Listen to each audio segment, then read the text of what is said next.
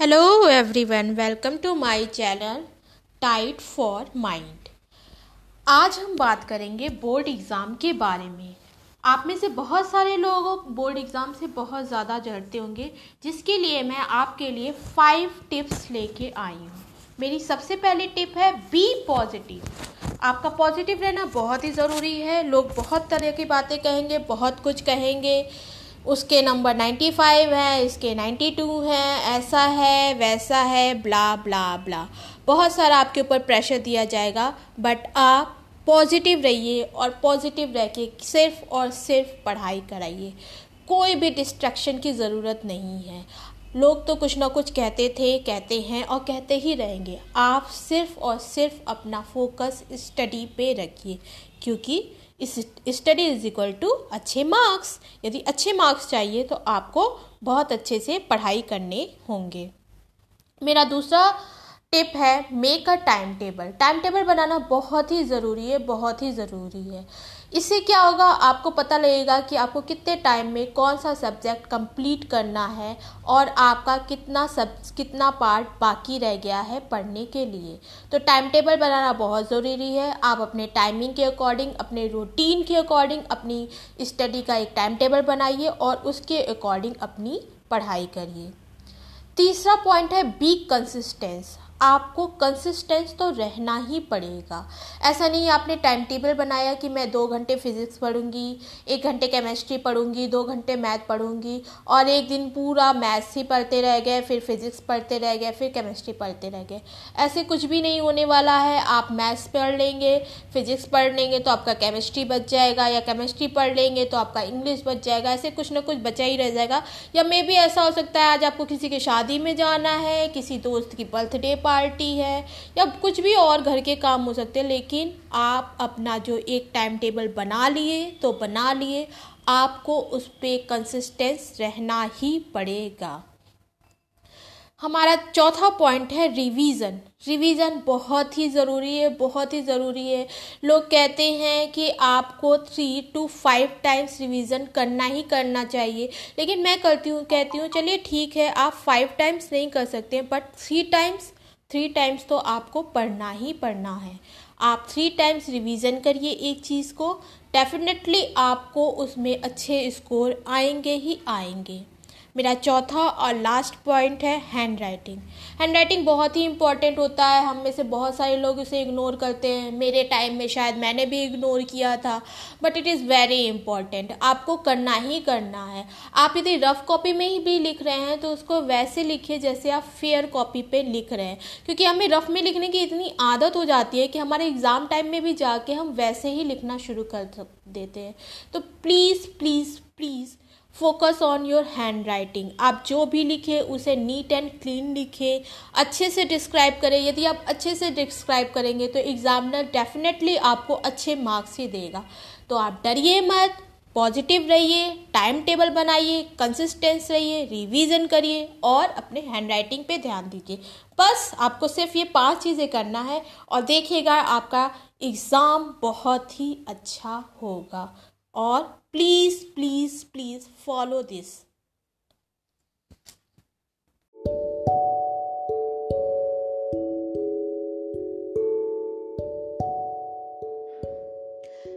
hello दोस्तों, स्वागत है आप सभी का मेरे अपने पॉडकास्ट चैनल पे।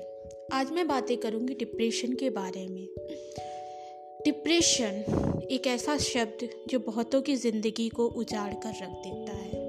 मैं ये तो नहीं कहूँगी कि मैं बहुत कुछ इसके बारे में जानती हूँ, लेकिन हाँ मैंने ये ज़िंदगी जी है तो मैं जानती हूँ कि डिप्रेशन होता क्या है। डिप्रेशन एक लाइफ का ऐसा फ़ेज़ होता है जब आपको लगता है कि ये ज़िंदगी बेकार है, हम ज़िंदगी में कुछ भी नहीं कर सकते हैं। फिर सारी खुशियाँ, बेमानी, बेमतलब लगती हैं। लगता है बस अब ये ज़िंदगी ख़त्म ही हो जाए तो बेटर है। यकीन मानिए, मैंने ये महसूस किया है और इसलिए मैं आज इस बारे में बातें कर रही हूँ। बातें करना इसलिए भी ज़रूरी है, क्योंकि जब मैं उस हालातों में थी तो शायद मेरे पास कोई नहीं था कि मैं बातें कर सकूँ, सिवाय मेरे डॉक्टर के।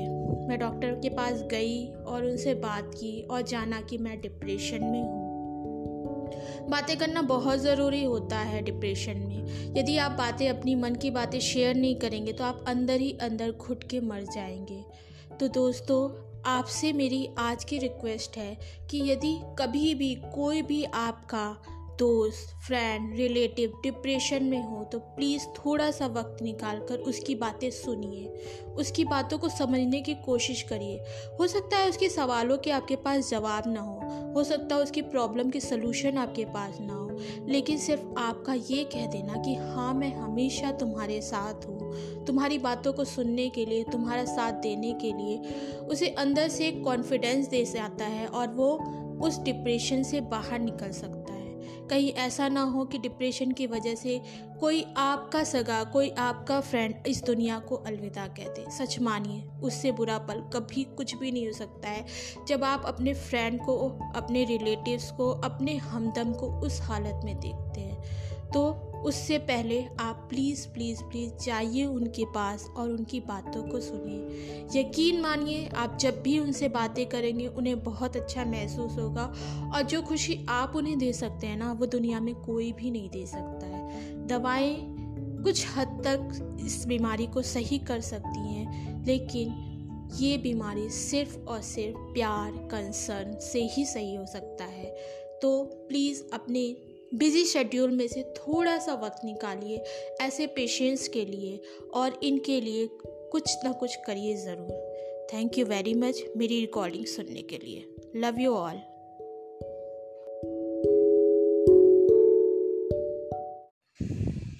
hi everyone मैं उर्वशी स्वागत करती हूँ आप सभी का मेरे अपने पॉडकास्ट चैनल पे। आज मैं बातें करूँगी कंपैरिजन की। कंपैरिजन एक ऐसा वर्ड है जो हमारे सोसाइटी को धीरे धीरे धीरे धीरे खोखला करता जा रहा है। आज हम सब एक कंपरी कंपेयर करने की दुनिया में रेस लगाए पड़े हुए हर एक व्यक्ति दूसरे व्यक्ति से कंपेयर कर रहा है।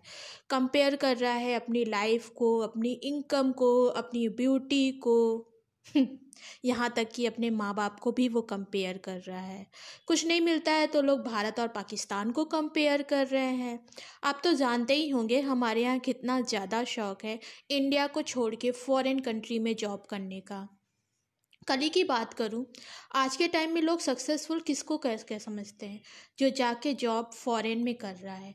मेरी बहुत सारी फ्रेंड्स ऐसी हैं जिनके हस्बैंड फॉरेन में जॉब कर रहे हैं। और they are very proud that कि वो वहाँ रह रही हैं फॉरेन में रह रही हैं।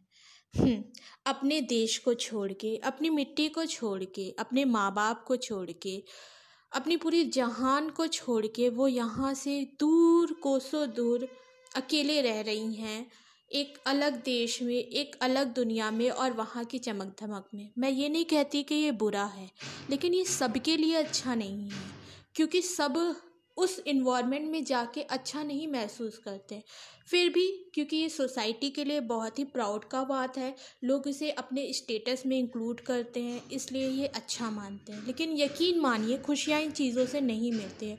यदि आप वहाँ जाके खुश हैं तो फिर सही, अच्छी बात है। लेकिन आप यदि खुश नहीं हैं तो सिर्फ़ लोगों को दिखाने के लिए कि हाँ मैं यहाँ जॉब करता हूँ, मेरी सैलरी इतने की है, आप वो काम प्लीज़ मत करिएगा।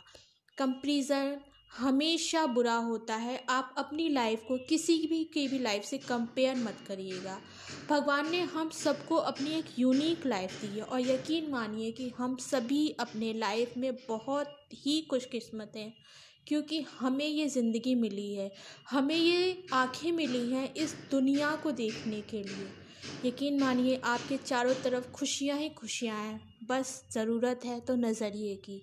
सही नज़रिए से, सही चीज़ों को देखिए, आपको हमेशा खुशी आपके पास नज़र आएगी। और मेरा फिर से आपसे रिक्वेस्ट है कि आप अपनी लाइफ को किसी से भी कंपेयर मत करिएगा। ये कंपेयर हमें अंदर ही अंदर डुबाता चला जा रहा है। So love you all and think about that bye bye